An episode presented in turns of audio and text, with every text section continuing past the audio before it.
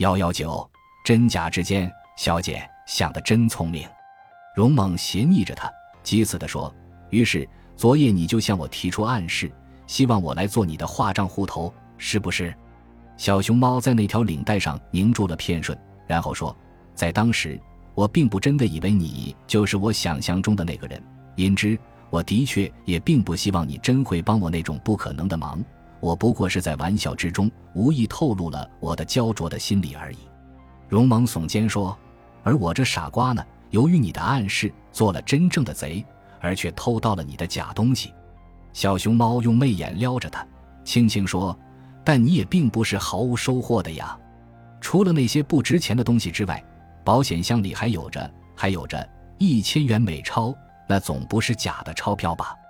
一种阴冷的雨声砸在音乐声里，破空而至，来自荣猛的脑后。荣猛感到骇然，赶快旋过头去看，只见隔座有个人坐在他的背后，坐得非常之贴近。那人半个身子斜伏在椅背上，嘴对他的后脑轻轻在说话。这个人一望而知，就是昨夜那个拉高衣领的人。荣猛竟未注意，这个人是什么时候走进这咖啡室而坐在他身后的。当着一位美丽的小姐的面，荣猛受到这样意外的袭击，他有点发窘。他向那个人问：“你是什么人？”“你当然认识我，我们昨夜会过面。”那人傲然地回答：“我要知道你是谁。”荣猛加重了语气。那入伏在椅子背上没有动。他只傲然指指自己的胸前，他的胸前同样垂着一条红色的领带。熊猫小姐呆住了，她在想：哎呀，那条真的红领带也出现了。但是荣猛还在问：“你说你是？不错，我是。”那人向四周张望了一阵之后说：“昨夜你所扮演的人。”哈哈哈哈哈！荣猛忽然毫无顾忌的大笑，笑声之中，他的眼珠凝成了两点钢。怒射着对方那个人，他说：“你曾当过舞台演员吗？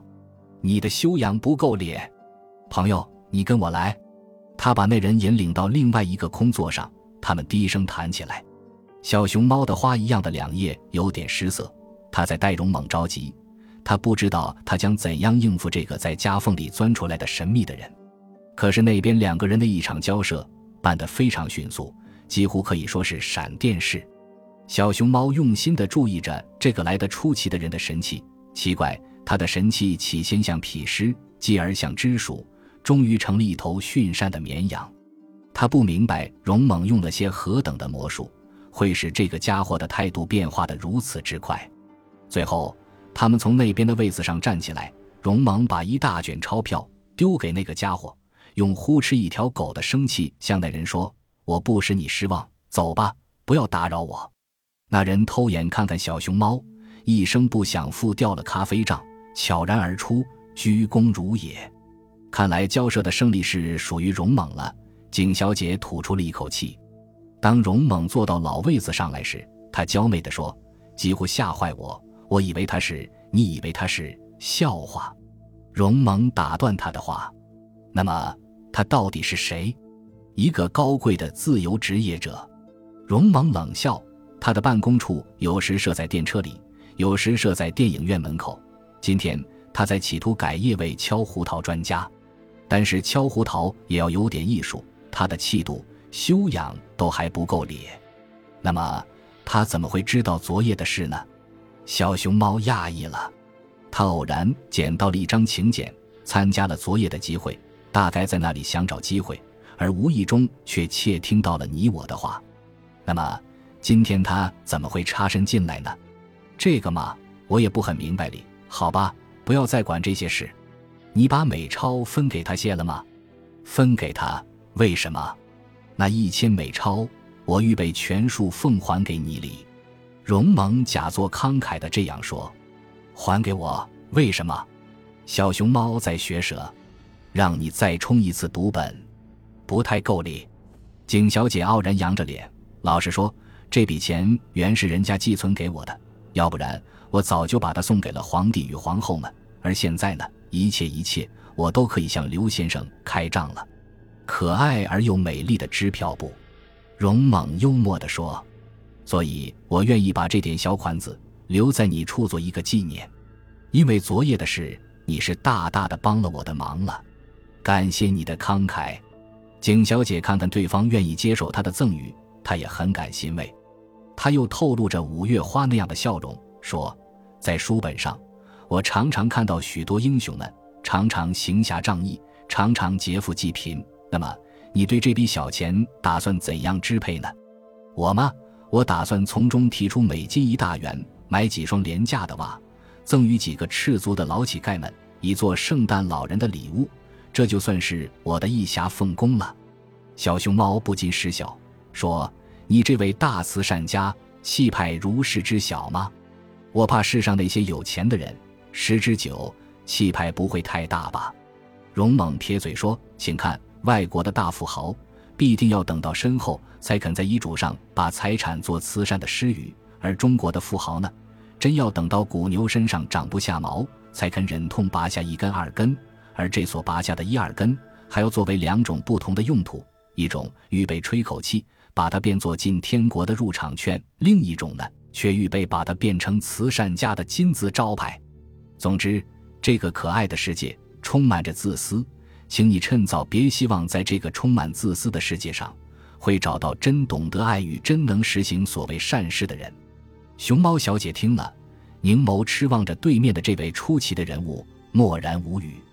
而荣猛却微笑地站起来，接下去说：“至于我呢，我也是个人，我也具有自私的美德。眼前我只发了黄金一千元的可怜的小财，我为什么要那么小气，自充什么大善事或侠义人物呢？”景小姐把视线停留在那条红领带上，说：“你的口吻完全跟那个传说中的人物相像，那么你一定就是虚。”荣蒙把一个手指遮着口角，扮了一个鬼脸。他说：“亲爱的小人儿，人生的一切都不过是游戏而已，何必认真？请你别谈这个，行吗？”这一天，他们在这绿色的咖啡室内谈着绯色的话，他们谈得很多，谈得很久。谈得很密，最后他们懒懒的起身，一一的惜别，勇猛恋恋的送这位热情的小姐上车，并殷殷的互定后会。看来，一颗罗曼史的种子已经投放在沃土以内了。像这样的喜剧，常在银灰都市里原是习见的事。好在眼前正有太多的刘龙先生之类的人物，他们富有搜刮天才。他们永远有方法向贫苦大众直接或间接的穷搜猛刮，因之他们永远可以做他们美丽的太太的支票簿，以负担无限的义务支付。于是那些美丽的太太如景小姐之流，也永远会有足够的资本可以任意狂赌以及任意制造罗曼史。这是我们的社会之一景，多么可爱呀！可是隔夜那些参加狂欢的人。却绝不知道荣先生与景小姐之间所发生的事。虽然有人知道刘公馆失窃，但是他们只知道那天的集会中，另外有个红领带的歹徒，或许就是那位真的侠盗先生，听到了小熊猫的任性的话，以致造成了这件窃案。黑狗闯祸，白狗担当，绅士们偷了东西，由小偷负责。这样的事，在我们的社会上也并不足怪。总而言之，没有人怀疑荣猛跟这窃案有关，而荣猛呢，也一直还在大庭广众之间摇摆的出入。逢高兴，他还是垂着他的红领带。那么，他真的就是传说中的那个神秘人物吗？这连说这故事的人都不知道。本集播放完毕，感谢您的收听，喜欢请订阅加关注，主页有更多精彩内容。